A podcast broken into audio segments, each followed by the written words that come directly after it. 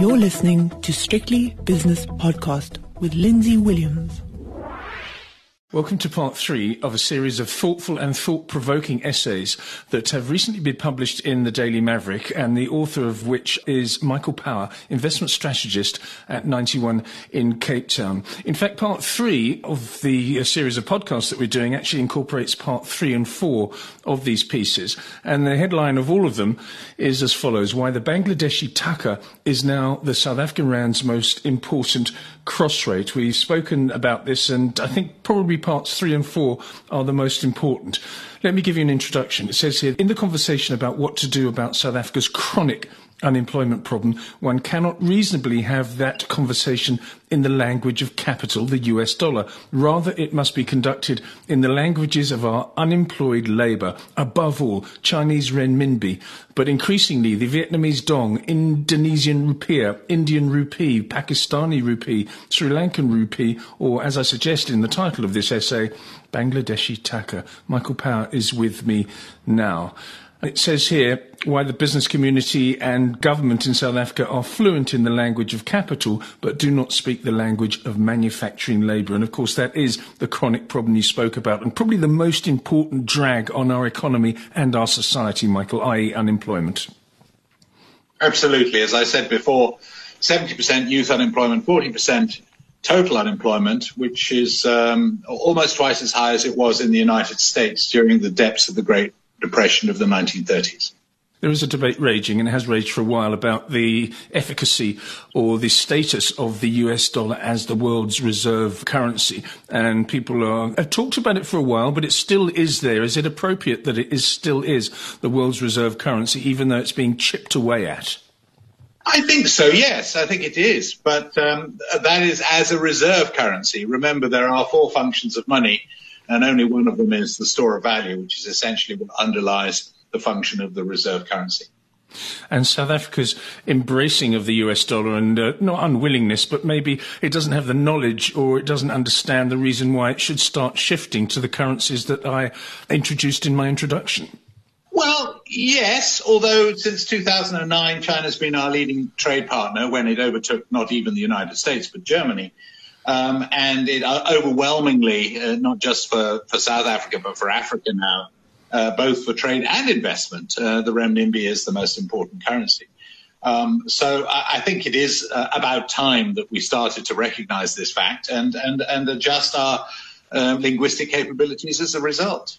You put it very succinctly. You say South Africa is unusually fluent in the language of capital, i.e., uh, the US dollar. But you go on and say this bias distorts the economic debate in South Africa to a tragic degree. Why? Is the question you ask? Well, simply, as you put it, because the language of wages earned by semi skilled and unskilled labour is not the US dollar, but Asian, with the renminbi being the far the most, by far the most influential uh, dialect. So it, it, it, it's simple. We, you can't just suddenly go from one to another, but on the other hand, you can start to understand why that last paragraph is terribly important. I think that's absolutely right. But just to um, eh, make another point, uh, you know, we suffer from not just our uh, inability to speak a language, uh, international language other than the dollar, but a very high degree of financialization, which is amongst the highest in the world. The, the Buffett indicator, which is uh, equity market cap to, to GDP, for us is 360%. For the US, it's 186%, the UK about 100%, Australia 113. So we have this dominant feature uh, in our makeup, which is the power of capital markets that essentially excludes and precludes us from understanding that there's another language out there that we need to start uh, learning to speak. And such countries as Vietnam, Indonesia, India, Pakistan, Sri Lanka, and Bangladesh, again, from your introduction that I read out earlier on, who have semi skilled and unskilled workforces, often in rural areas, are now climbing onto the lower rungs of those value added product ladders, you say, as their wage structures are lower than China's in these sectors. But South Africa stubbornly stays with the sort of, uh, it's, it's not old and it's not debunked, but on the other hand, is maybe not as appropriate appropriate as it used to be, i.e., linking themselves to the US dollar. Is that, in a nutshell, what you're saying? It's, it's not economically appropriate given our circumstances and the challenges we face. I fully understand that we should remain conversant very conversant in the US dollar. But to exclude the renminbi from our understanding of how the world turns um, and what would uh, necessarily have to happen for South Africa to start getting uh, rid of its, its, its unemployment problem is a major issue. Uh, it's a tragic issue, as I say earlier. One of the most important parts of these three podcasts is, is coming up now, i.e., uh, some solutions that you put forward or some questions that you ask. You, you say here, end note to part three, how Keynes dismissed the supply curve, that which might turn out to be the Achilles heel of what is the essence of Keynesianism, aggregate demand management. To summarize, unlike in the West, where aggregate demand management, ADM, is a synonym for macroeconomics, China appears to place more emphasis, far more emphasis, on aggregate supply management, ASM, and on a global, not merely a national scale, as is typically done with ADM. This ASM approach does not compete in the Western economics lexicon. What do you mean by that last sentence? Well, it's a sort of parallel. Um, you know, most economists trained in the Western um, uh, system um, uh, don't speak ASM. They don't speak aggregate supply management. They only speak Keynesianism, aggregate demand management. And to understand how the supply side works, how products are created, um, is uh, incredibly important uh, in today's world. Um, and just thinking that the only way that you should run an economy is by pumping up aggregate demand management through uh, primarily fiscal spending, but assisted by, in the cases of Europe and the United States in the moment, negative real interest rates, um, is, is actually to miss half of the story. Uh, the story in its completeness uh, is to understand both the demand side and the supply side. Um, and I'm afraid uh, economists, and especially so in South Africa, mm. but also, of course, very much in Europe and the United States, uh, don't understand the supply side. And I tell the story of how uh, there was a, a collaborator of, of, of Keynes um, and uh, a critic of Keynes, but at, at, an intellectual level called Piero Sraffa, who said, hang on a second, while you're formulating this aggregate demand management thesis, as he was in the early 1930s, have you thought about supply. And Keynes dismissed supply, saying really the only thing that matters is demand.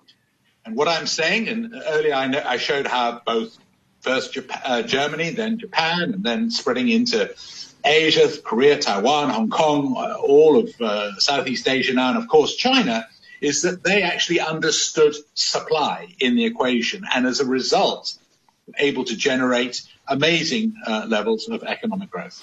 How can you possibly find a price setting answer without having supply and demand in the same equation, Michael? I don't quite understand why, why Keynes and his followers would dismiss supply. Uh, neither do I in retrospect, but I can sort of understand it given the siege mentality of the 1930s, um, uh, where they came up with the idea that uh, we need to pump up uh, demand.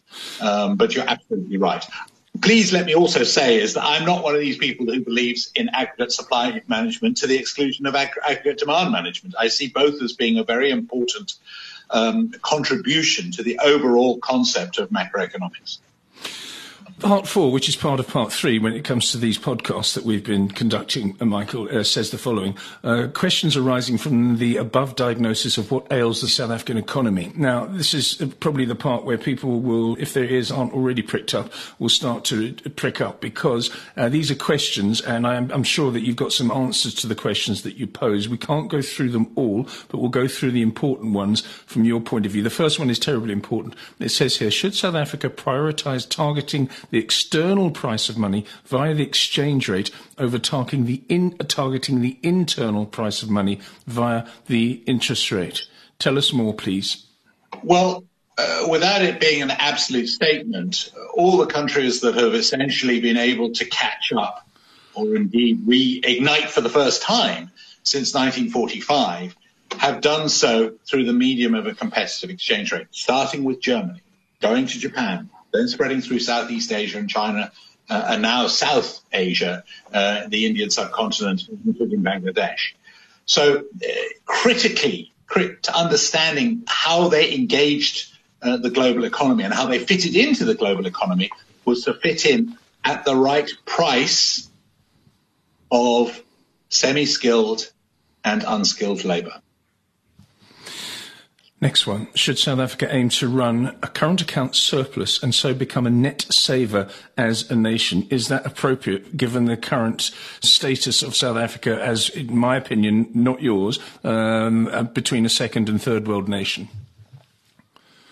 Yes, um, uh, most uh, emerging Asian nations have run current account surpluses. India's not, though it looks as if, to be honest, on a, on a projection on a sort of five years horizon, India will probably be running a, a current account surplus before long on, on, a, on a structural basis.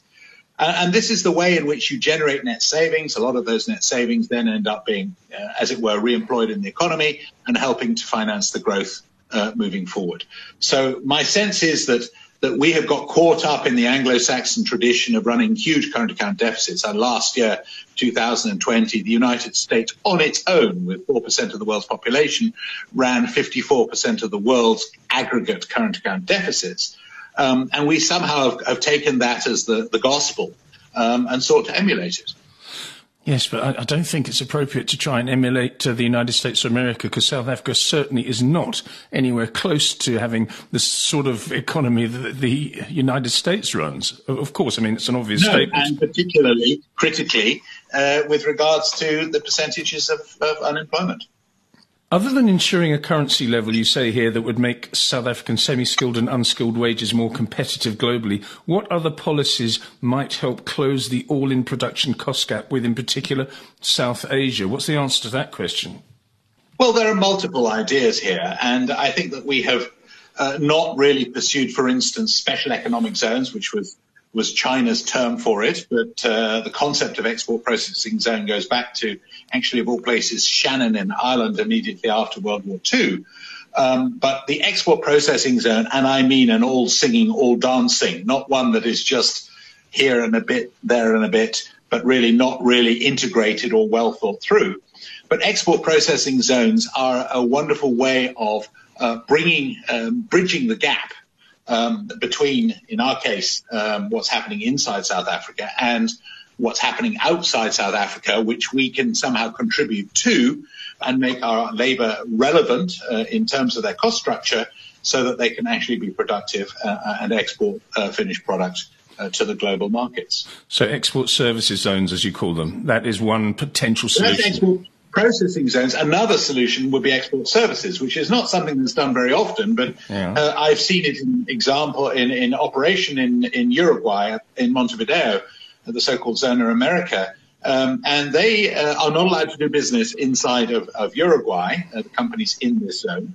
Um, but they can do business on a, an unbelievably low tax basis, almost tax free, across the whole of Latin America. So there are, there are firms like architects who are selling their services all over Latin America who are operating out of the, uh, the Zona America in, in Montevideo. And Dubai has uh, adopted a similar model quite successfully, I think, to the, to the one you described yes. in Uruguay. Absolutely, absolutely. Um, obviously, with, with quite a high initial focus on uh, finance, but yes, they've got the Dubai Media City now, um, which uh, uh, although the only distinction I would say here is that they can also sell their products uh, inside the United Arab, Arab Emirates. Here, um, uh, this concept of an export services zone essentially precludes you from, from selling locally. What other constructive roles, you ask, can government play and I'll, I'll come to uh, whether, whether you're reaching out to government with, the, with these articles later on. But is government being active enough and also collaborating enough with the private sector in order to achieve some of the goals that you've laid out? Uh, probably not enough, but they also start to need to start collaborating with the foreign private sector um, and listen to what it is that they want. Um, we always have this uh, sort of misbelief that somehow um, it's just something that we need to do amongst ourselves. Um, you know, in the case of Lesotho, they've reached out to the textile companies of Taiwan and, and, and China and said, "So, guys, what do you want?" Um, and uh, they've listened to what has been said and, and uh, as best they can come up with with um, you know an enabling environment that allows those those companies uh, to, to, to, do good business out of Lesotho. So we need to listen to what the foreign investors who are going to be setting up uh, production facilities. I mean, it's been happening. Uh, an interesting example is in Ethiopia. You might think um, the export processing zones they have there, uh, the, the, the, uh, Chinese or maybe the Indians would be the largest investors. They're not. They're the, the Turks are by far and away the largest uh, investors in the EPZs in in, in uh, the textile sector in, in Ethiopia. But the Ethiopian government listened, interestingly, using some Korean advisors who were apparently the ones who were behind the setting up of the textile zones in, in, in the Bangladesh. And they said, well, why don't you come and do the same for us? And they've tried to, and so far uh, the start of success is evident. So we need to understand that listening to the foreigners what they need is perhaps even more important uh, for an export processing zone than listening to locals.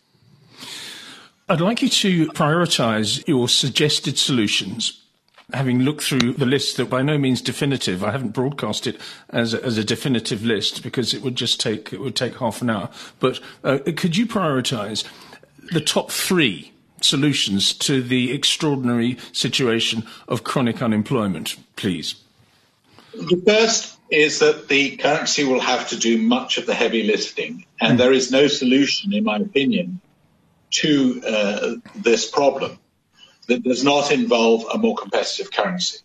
However, it is not the only solution to the problem. Number two would be to have export processing zones, which really are all singing or dancing, and they are both um, uh, export service zones and export goods zones. Um, and the export service zones, for instance, could be very successfully set up in Johannesburg.